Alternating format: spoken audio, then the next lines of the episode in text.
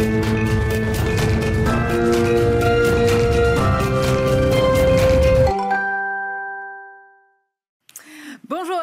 toutes, euh, ravi de vous retrouver en cette nouvelle année pour euh, une nouvelle euh, saison de Mark Strat. D'abord, tous mes voeux de bonheur pour 2024. Alors pour commencer cette nouvelle année, bien on ne change pas les bonnes habitudes. Hein. Je continue de recevoir en plateau des experts du secteur de la communication, des annonceurs, des experts de la publicité pour évoquer leurs dernières campagnes, leurs dernières activations et surtout, surtout les enjeux stratégiques qui se cachent derrière. Alors pour euh, débuter 2024, est-ce que 2024 est une nouvelle ère publicitaire? Altman Pacro change de nom en ce début d'année et devient Altman Partners. Cette agence indépendante fête euh, ses 10 ans et son cofondateur Olivier Altman euh, est notre invité pour évoquer les défis qui attendent son agence mais aussi l'ensemble du secteur publicitaire et ils sont nombreux ces défis, vous le savez. L'IA France imprime sa marque, la branche française de l'International Advertising Association développe et recrute de nouveaux membres. À l'occasion des 85 ans de l'association euh, au niveau mondial, on fait le point sur les contours de son action et aussi ses enjeux, bien évidemment, pour 2024, puisqu'on est en début d'année. Et puis en fin d'émission, eh bien, je vous propose de partir à la découverte des espèces parapluies. C'est la dernière campagne de euh, WWF France qui est orchestrée par TBWA Paris. Des poupées gigognes multicolores qui nous invite à comprendre que finalement, lorsqu'on protège une espèce, eh bien, on peut protéger tout un écosystème. Une campagne qui célèbre aussi les 50 ans de la Fondation. Bienvenue dans Mark Strat, c'est l'épisode 15. Et pour euh, commencer cette première émission de l'année, bien j'ai le plaisir d'accueillir Olivier Altman. Bonjour. Bonjour. Alors j'allais dire cofondateur d'Altman Pacro, mais je crois qu'il y a un petit changement. Qu'est-ce qu'il faut dire maintenant?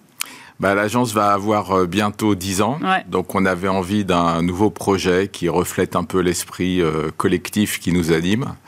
Donc euh, ça va s'appeler Altman plus Partners. Donc on garde le A plus P hein, en hommage aux fondateurs. Mais mes nouveaux partenaires, c'est Aurore Duhamel et Céline Chouéry, deux femmes qui sont directrices générales qui sont nommés euh, tout récemment, bon, qui nous accompagnent. C'est bien que ce soit des femmes. C'est bien. voilà, donc je suis entouré. Et puis euh, le partenaire, c'est aussi une façon de travailler un peu différente. On est une agence indépendante généraliste. On prétend pas savoir tout faire et on aime bien s'entourer d'agences spécialistes, euh, sœurs, amis. Donc on bosse pas mal avec Hungry and Foolish, avec Brent Sonic, avec Clay dans le corporate, avec Gangster qui ont des compétences complémentaires. Et euh, pour certains de nos gros clients, bah, on pilote euh, un peu euh, justement différentes entités et on apprend mutuellement les uns des autres. Donc ce partenariat stratégique avec certaines agences, on a envie de le développer. C'est l'idée d'avoir un écosystème global finalement? Sans intégrer complètement? Exactement. En fait, pour les agences indépendantes, euh, soit vous cherchez à être un gros groupe, avoir tout euh, sous la main, mais on n'a pas forcément les meilleurs experts et ça se spécialise de plus en plus. Soit on va voir d'autres agences indépendantes et on crée une sorte de, village euh, communautaire, surtout sur des valeurs humaines de partage entre les fondateurs. Et ça fonctionne plutôt bien. Les clients sont assez contents justement qu'on ne soit pas sectaire. Ce côté partner, c'est aussi vraiment le côté humain sur lequel vous voulez mettre l'accent? Oui, c'est-à-dire que les premiers partenaires, c'est les collaborateurs. Mm. Euh, on est très dans un esprit familial. Et puis, c'est les clients. C'est-à-dire que nous, on, a besoin de travailler avec des gens euh, dans lesquels, enfin, avec lesquels on n'est pas des fournisseurs, euh, on n'est pas, je dirais, sous pression permanente et on échange, on construit ensemble. Et les clients viennent nous voir justement pour cet esprit de partenariat. Vous avez dit l'agence va avoir bientôt 10 ans. S'il faut retenir un seul événement, une seule campagne peut-être sur les dix dernières années, qu'est-ce que c'est? C'est compliqué parce que. je sais, mais j'aime bien poser cette question. Oui, bah, je dirais, je prendrais à la fois ce qu'on fait pour la caisse d'épargne, euh, qui est de construire une marque dans la durée, et ça, mm. on aime vraiment beaucoup. Et puis de toucher les gens avec de l'émotion. Donc, on a nos campagnes 30 millions d'amis qui ont toujours euh, beaucoup plu, mais on a plein d'autres clients euh, avec plein de, tonalités différentes. on aime bien justement ne, pas avoir un seul costume pour chaque marque. On est au début de 2024. Alors, quels sont les défis pour votre agence? À, l'aube de cette nouvelle ère bah, pour notre agence, euh, je dirais que c'est continuer comme toutes les agences de se développer sur mm. plusieurs secteurs. Mais je dirais que pour les agences en général, euh, chaque année euh, se révèle de plus en plus compliquée avec des nouvelles crises. Donc les agences, si elles veulent vraiment défendre leurs valeurs et leurs valeurs économiques, on doit être vraiment le partenaire, c'est le cas de le dire, dans la transformation des entreprises, que ça soit sur le plan économique, que ça soit sur le plan sociétal ou environnemental. On voit que les annonceurs sont vraiment confrontés à des challenges sans cesse euh, nouveaux euh, qui les poussent à se réinventer. Et nous, on travaille sur les marques. On prétend pas euh, repenser leur modèle organisationnel, mais leurs marques ont besoin d'être en phase avec l'époque. Donc les challenges pour 2024, c'est la continuité des challenges post-Covid. Mm. Et on a besoin d'être très proche d'eux pour justement justifier aussi notre valeur ajoutée. C'est raccrocher davantage la communication à la stratégie C'est surtout prendre le pouls de l'époque, de l'actualité, euh, des enjeux sociétaux, économiques, environnementaux des Français, et faire que les marques ne soient pas en décalage, euh, n'aient pas un métro de retard ou un métro d'avance, ou ne soient pas dans le greenwashing. Donc prennent bien en compte euh, cette société qui, qui change très vite et qui est très tendue en ce moment qui change très vite et qui est présente sur plein de canaux aujourd'hui. Euh, comment vous gérez ça, justement, cette multiplicité des, canaux de diffusion aujourd'hui? Eh ben, on essaye de pas se C'est-à-dire que ce qui est important quand une marque a une vision, qu'elle sait où elle va, et c'est là où nous on fait un travail, et c'est pour ça qu'ils viennent nous voir surtout sur les plateformes de marque, euh, la vision stratégique. Une fois que ça c'est calé, une fois que c'est clair, c'est assez facile de déployer euh, un message sous des formes différentes, mais au nom d'une même idée. Le plus dur, c'est de trouver une grande idée de marque qui va tenir dans la durée. Et les grandes marques auxquelles on pense aujourd'hui, qui sont toujours là, c'est des marques qui se sont construites sur des fondamentaux très forts. Or, aujourd'hui, le risque, c'est de se disperser, c'est de courir après trop de cibles à la mm. fois, de trop de messages à la fois et de plus savoir qui on est. Donc il vaut mieux trouver plusieurs façons de délivrer un même message à différentes cibles, mais le travail sur soi-même est le plus difficile.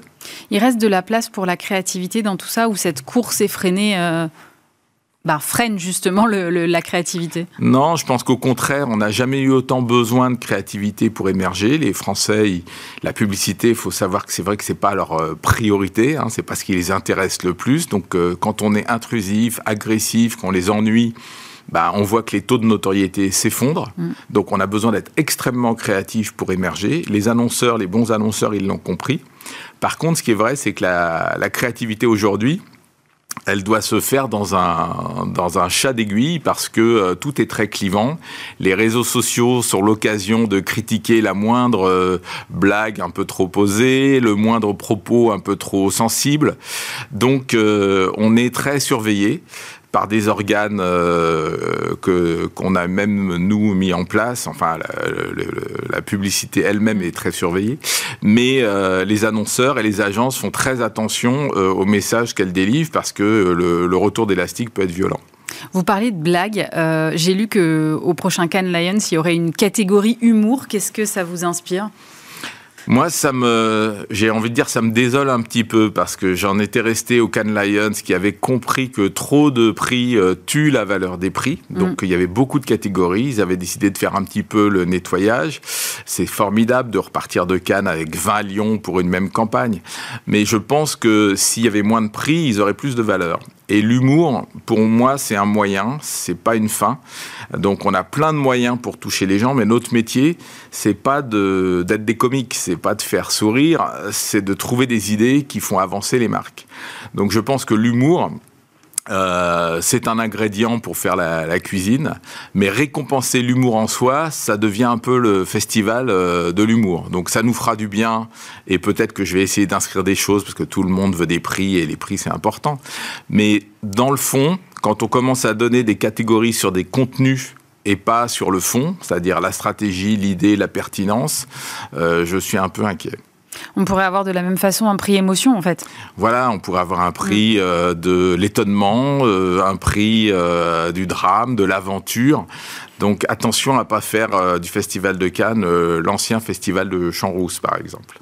Vous, vous avez sans doute vu passer que Publicis allait à partir de janvier 2024 là rappeler ses collaborateurs au bureau avec interdiction de faire deux jours de télétravail à la suite. Qu'est-ce que ça vous inspire? Est-ce qu'il y a un commentaire que vous souhaitez faire là-dessus? Peut-être sur l'intelligence collective? La créativité, euh, l'itération des idées à distance, c'est compliqué? Bah, Je pense que déjà, c'est un phénomène qui est surtout euh, présent aux États-Unis, où il y a eu beaucoup de gens qui sont restés en télétravail très longtemps, un peu moins, j'ai l'impression, en France. Et je vois dans ma petite agence qu'on euh, on a besoin d'être ensemble pour trouver des idées, on a besoin d'être ensemble pour échanger. Donc, moi, les présentations en visio et les envois de création par mail, ça me désole un petit peu. Je pense que quand on est euh, ensemble, on trouve des idées plus facilement, euh, les cerveaux se frottent. Et puis, il y a un sujet qui est les jeunes. C'est-à-dire que si on veut former euh, des gens plus jeunes, il faut qu'ils puissent voir comment les autres travaillent, il faut qu'ils puissent pousser la porte d'un bureau, il faut qu'ils puissent assister à des réunions. Donc si on met des, créatifs plus jeunes ou des planeurs plus jeunes derrière, enfin derrière un écran ou chez eux toute la semaine ou trop de jours dans la semaine, je suis un peu inquiet pour la génération euh, qu'on va former euh, après nous. Quoi. Il y a toujours euh, un problème d'attractivité sur vos métiers pour cette jeune génération, justement euh, oui, je pense que euh, aujourd'hui la publicité euh, est encore plus qu'avant associée à l'hyperconsommation. Donc Seguela avait dit il y a bien longtemps ne dites pas à ma mère que je suis publicitaire, elle me croit pianiste dans un bordel. J'ai peur que l'époque revienne un petit peu à ça, mais c'est à nous aussi de faire de la pédagogie de notre métier parce qu'on a un, un outil formidable avec la communication, c'est de changer les comportements. Donc si il y a ces enjeux de transition environnementale, transition sociétale, j'ai envie de dire, euh, la communication est un levier formidable. Donc si on arrive à expliquer aux jeunes à quel point notre métier peut être utile pour changer la vision du monde, les comportements, et euh, pas seulement dans les grandes causes. Hein, les, marques ont bien compris qu'elles avaient un enjeu là-dessus. Mm. Euh, je pense qu'on va susciter davantage de vocations, sans oublier la version, et, enfin l'aspect créatif évidemment, puisque euh, avoir des idées, pouvoir faire des films, trouver des campagnes, ça reste quand même un métier de créativité très excitant. Qu'est-ce qui vous enthousiasme en cette année 2024 alors, c'est dur de s'enthousiasmer en 2024 parce que c'est vrai que l'actualité n'arrête pas de, de, nous annoncer des, des sombres nouvelles. Euh, bah, je, je, suis enthousiaste parce que euh, il va y avoir déjà les JO.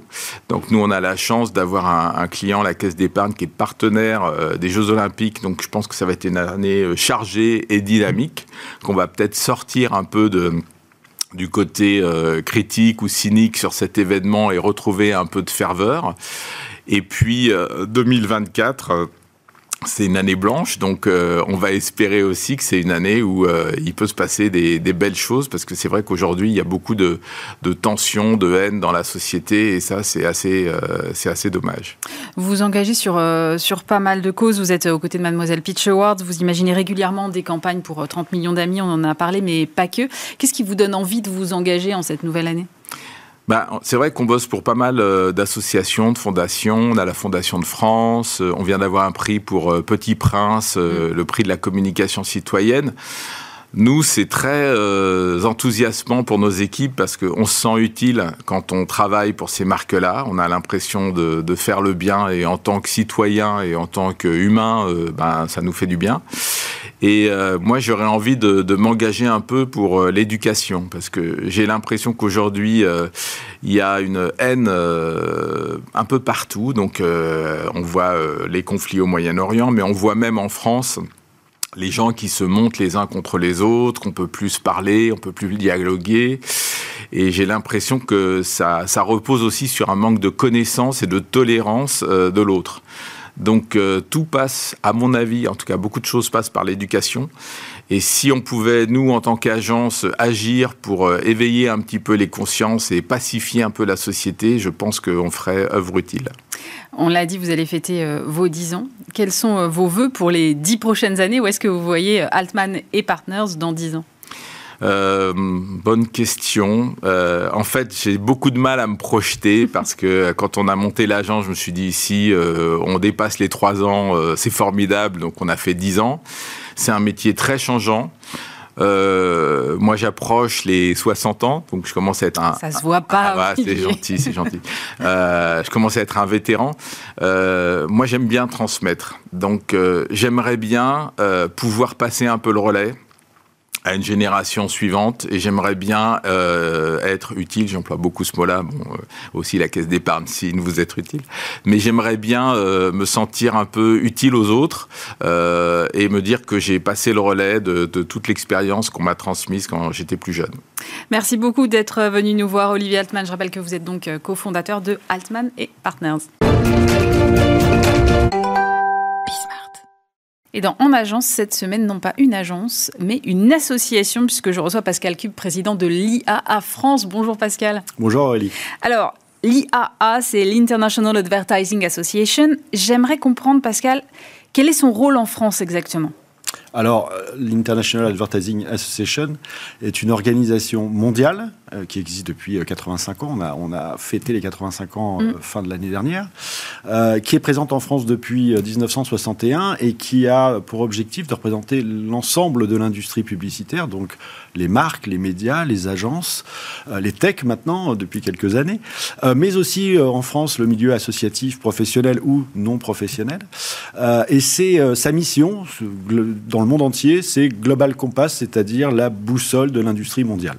Euh, voilà, voilà notre mission. Notre mission, donc, c'est de montrer la bonne direction, les bonnes pratiques, les bonnes innovations, d'accompagner les marques, les agences, les, euh, les médias euh, sur ces sujets-là, et puis d'organiser des rencontres, d'organiser des événements, d'être présent aussi sur les grands événements internationaux. On est très présent à l'international puisqu'on est sur 60 pays, on ouais. a 4000 membres dans le monde. Ce qui, et puis c'est le grand retour en France depuis donc 2022, mais réellement depuis l'an dernier où on a accéléré notre développement. Euh, euh, c'est la présence sur Davos, sur, euh, par exemple, sur ouais. les Cannes Lions, évidemment, puisque c'est quand même le, le, la, le, grand moment de rencontre de l'industrie, mais aussi sur plein d'autres événements, puis ceux que nous produisons euh, nous-mêmes nationalement. Vous, vous l'avez dit, euh, c'est une association mondiale. Comment vous interagissez avec les autres euh, IA à travers le monde? Alors, effectivement, l'IA est une marque, une marque mondiale de 85 ans. Donc, mm. euh, elle est un peu connue dans le monde. Elle a été oubliée en France, mais maintenant, euh, clairement de retour. On, a, on interagit avec, on a des, des, des réunions euh, virtuelles ou physiques. Hein. L'an dernier, on, on, a fait un board à New York pour fêter les 85 ans. Mais tous les présidents de chaque pays étaient présents à New York pour cet événement, mais aussi pour le board, avec l'entrée d'ailleurs de nouveaux membres comme euh, Work qui fait partie des Cal Lions, comme euh, l'ANA qui est l'équivalent de l'Union des marques en France. Mm -hmm. euh, donc on, on, se développe vraiment aussi au niveau international et on a construit de plus en plus ces rencontres entre nous virtuelles parce qu'on passe par, c'est quand même plus simple de le faire et puis j'ai envie de dire plus sustainable comme on dit mm -hmm. aujourd'hui. mais on se, on se parle régulièrement, on essaye de faire les choses ensemble. Certains viennent à nos événements ici en France, nous nous allons sur leurs événements pour se rencontrer, pour faire évoluer et surtout d'essayer de construire, en particulier en Europe où c'est très dynamique, euh, de construire quelque chose de commun. Euh, c'est un mot important euh, pour l'IA, c'est ensemble. Ensemble aussi bien entre nous qu'avec les autres. Euh, c'est cette ouverture à la diversité de notre industrie et essayer de renforcer cette industrie au travers de, nos forces communes, en fait. Et chacun dans son secteur, que ce soit les médias, les marques, les, agences ou, les associations qui nous accompagnent, permettent de faire euh, évoluer notre industrie dans le meilleur sens possible, en fait vous l'avez dit, euh, vraiment de retour en France depuis l'année dernière.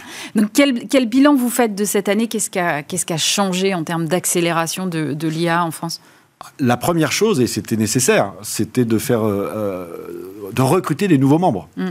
Alors on a, je ne vais, vais, pas tous les citer, mais c'est vrai que l'année dernière, on a recruté une quinzaine de membres, ce qui est beaucoup, euh, ce qui nous a permis d'avoir les moyens euh, de développer euh, un certain nombre de choses, d'événements ou de présence de l'IA sur différents événements qui n'étaient pas les nôtres forcément, mais mm. ce qu'on a accompagné. c'est donc par exemple Google, Meta, Publicis Savas, Euronews, ah oui, BBC. Ouais. Oui, oui, oui. Enfin je cite cela, mais on en a d'autres moins gros, mais qui sont tout aussi intéressants et qui nous accompagnent. Et ce qui nous a permis d'ailleurs aussi, en 2023, de constituer notre premier comité exécutif, ce qui nous permet aujourd'hui maintenant d'avoir une équipe. On avait le board hein, qui était déjà présent, mais qui lui est plus sur la partie stratégique conseil et accompagnement de l'équipe. Là maintenant, le comité exécutif pardon, va permettre de développer un certain nombre d'actions, de produire un certain nombre de contenus. voilà, on n'est plus tout seul, en gros. L'organisation, vous le disiez, fêtait ses 85 ans l'année dernière. Quels sont les, les défis là, qui l'attendent pour, pour 2024 et suivantes? Alors 2024, on va essayer de continuer cette progression et, de continuer à recruter de nouveaux membres. C'est en cours. Hein. Il y a un certain nombre qui vont nous rejoindre ou qui ont validé et qu'on annoncera prochainement. Euh, on est sur euh, un certain nombre qu'on a validé hein, d'ailleurs avec l'ensemble de nos membres, un certain nombre d'actions comme des petits déjeuners débats que nous faisons dans notre quartier général qui est le Philantrolab, un lieu mhm. très inspirant euh, que vous connaissez peut-être.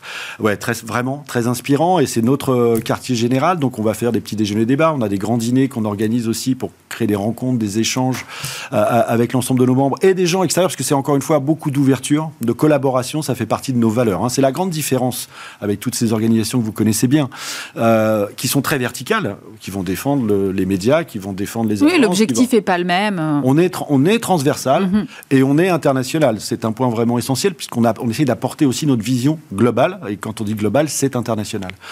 et puis, un, un, grand sujet pour nous sur 2024, c'est les Cannes Lions, évidemment, qu'on était déjà très présent l'an dernier au niveau international et français.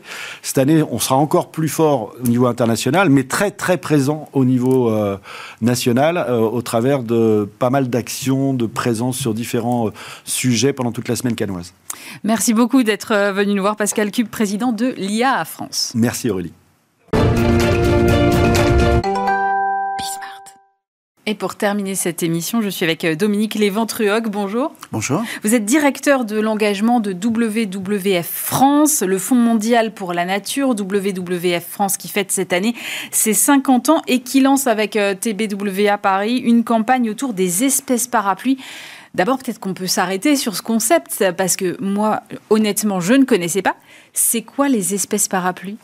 Alors, une espèce parapluie, comme son nom l'indique, c'est une espèce qui protège les autres. En fait, très simplement, au départ, on protège une espèce, par exemple le tigre, mhm. et comme le tigre a besoin d'un immense territoire pour pouvoir exister, eh bien, pour réellement protéger le tigre, il faut protéger le territoire. Et ipso facto, on va protéger le gore, qui est une sorte de gros buffle qui, habite dessus, le porc épic, etc. L'ensemble de l'écosystème qui tourne autour de lui. Donc, en se focalisant sur un animal, on protège bien au-delà et les espèces et les espaces. Comment euh, vous avez briefé TBWA à Paris sur cette campagne? C'est la première campagne qu'on fait depuis presque dix ans. Oui, c'est notable, en effet. Donc, euh, c'était, c'est pas tous les jours qu'on fait une, campagne, et donc on avait envie de faire euh, quelque chose qui soit marquant, qui nous raconte, et on s'est posé la question un petit peu. On a un baromètre d'images sur mm. comment les gens nous voient. Alors, WWF, c'est une marque connue. On a un logo qui est formidable, un panda que tout le monde est capable. Tout le monde est capable de reconnaître. Mais derrière le panda, qu'est-ce qu'on fait?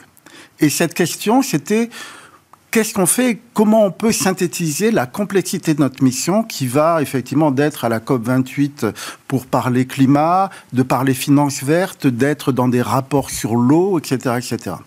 Donc on a dit, il faut qu'on revienne sur ce qui est euh, notre attribut le plus fort, le travail avec les espèces et les espaces. Et montrer qu'en travaillant avec une espèce, un éléphant, un tigre, euh, un, un, lynx, eh bien, on va bien au-delà. Et c'est là-dessus qu'on a travaillé avec TBWA. On, a fait un appel d'offres avec deux autres agences et, TB. Et on leur a dit, ben voilà, notre problématique, c'est montrer la complexité de notre job à partir de quelque chose que tout le monde connaît, qui sont les espèces.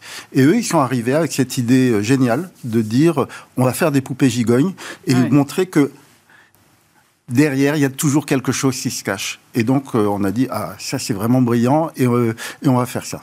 Alors, euh, ces poupées gigognes, elles sont très colorées, très, très uniques, très singulières. Je crois qu'il y a eu un travail avec des artistes de fait là-dessus, c'est ça? Tout à fait. En fait, euh, on voulait à la fois raconter les espèces, mais on voulait pas s'arrêter sur euh, le, côté banal simplement, même si les images sont très très belles quand on voit euh, ces différentes espèces. On voulait rajouter de la modernité et montrer qu'on est ancré dans le monde d'aujourd'hui. Donc on a fait appel à quatre créateurs, quatre créateurs qui sont d'un peu partout. Il y a un Américain, un Anglais, une Mexicaine, une Sud-Africaine. Mmh. Et euh, on a choisi à la fois pour l'originalité de leur création, pour le fait qu'elles soient capables de parler à tout le monde, parce qu'on avait un, une particularité, on voulait vraiment toucher les familles avec enfants. On voulait être que ça puisse parler à quelqu'un qui a 6 ans, puisque la marque WWF est quelque chose qui reste dans l'enfance, qu'on découvre dans l'enfance, mais également aux parents. Donc, de la création, de la couleur et de l'imagination pour euh, raconter ces espèces. Est-ce que cette campagne va avoir des prolongations en 2024, des prolongements? Alors, on espère, donc, euh, ce sont nos 50 ans, et comme euh, on a décidé de faire un jubilé, de pas faire ça à une date anniversaire, mais de hmm. faire une sorte de jubilé, donc on va avoir une série d'actions. On va coloriser euh, l'ensemble de la communication du WWF aux couleurs de ces poupées gigognes. Donc euh, là, la première chose qu'on a faite, c'est non seulement on fait une campagne avec des poupées gigognes, mais on a décidé de faire des vraies poupées gigognes qui sont actuellement en production, qu'on va, qu'on va recevoir euh, au mois de mars-avril. Et euh, d'ailleurs, on les a mis en pré-vente il y a quelques jours et en un week-end, c'était en rupture de stock. C'est vrai? Ouais. Et donc euh, là, on est en train de faire une nouvelle commande pour satisfaire toutes les demandes là-dessus.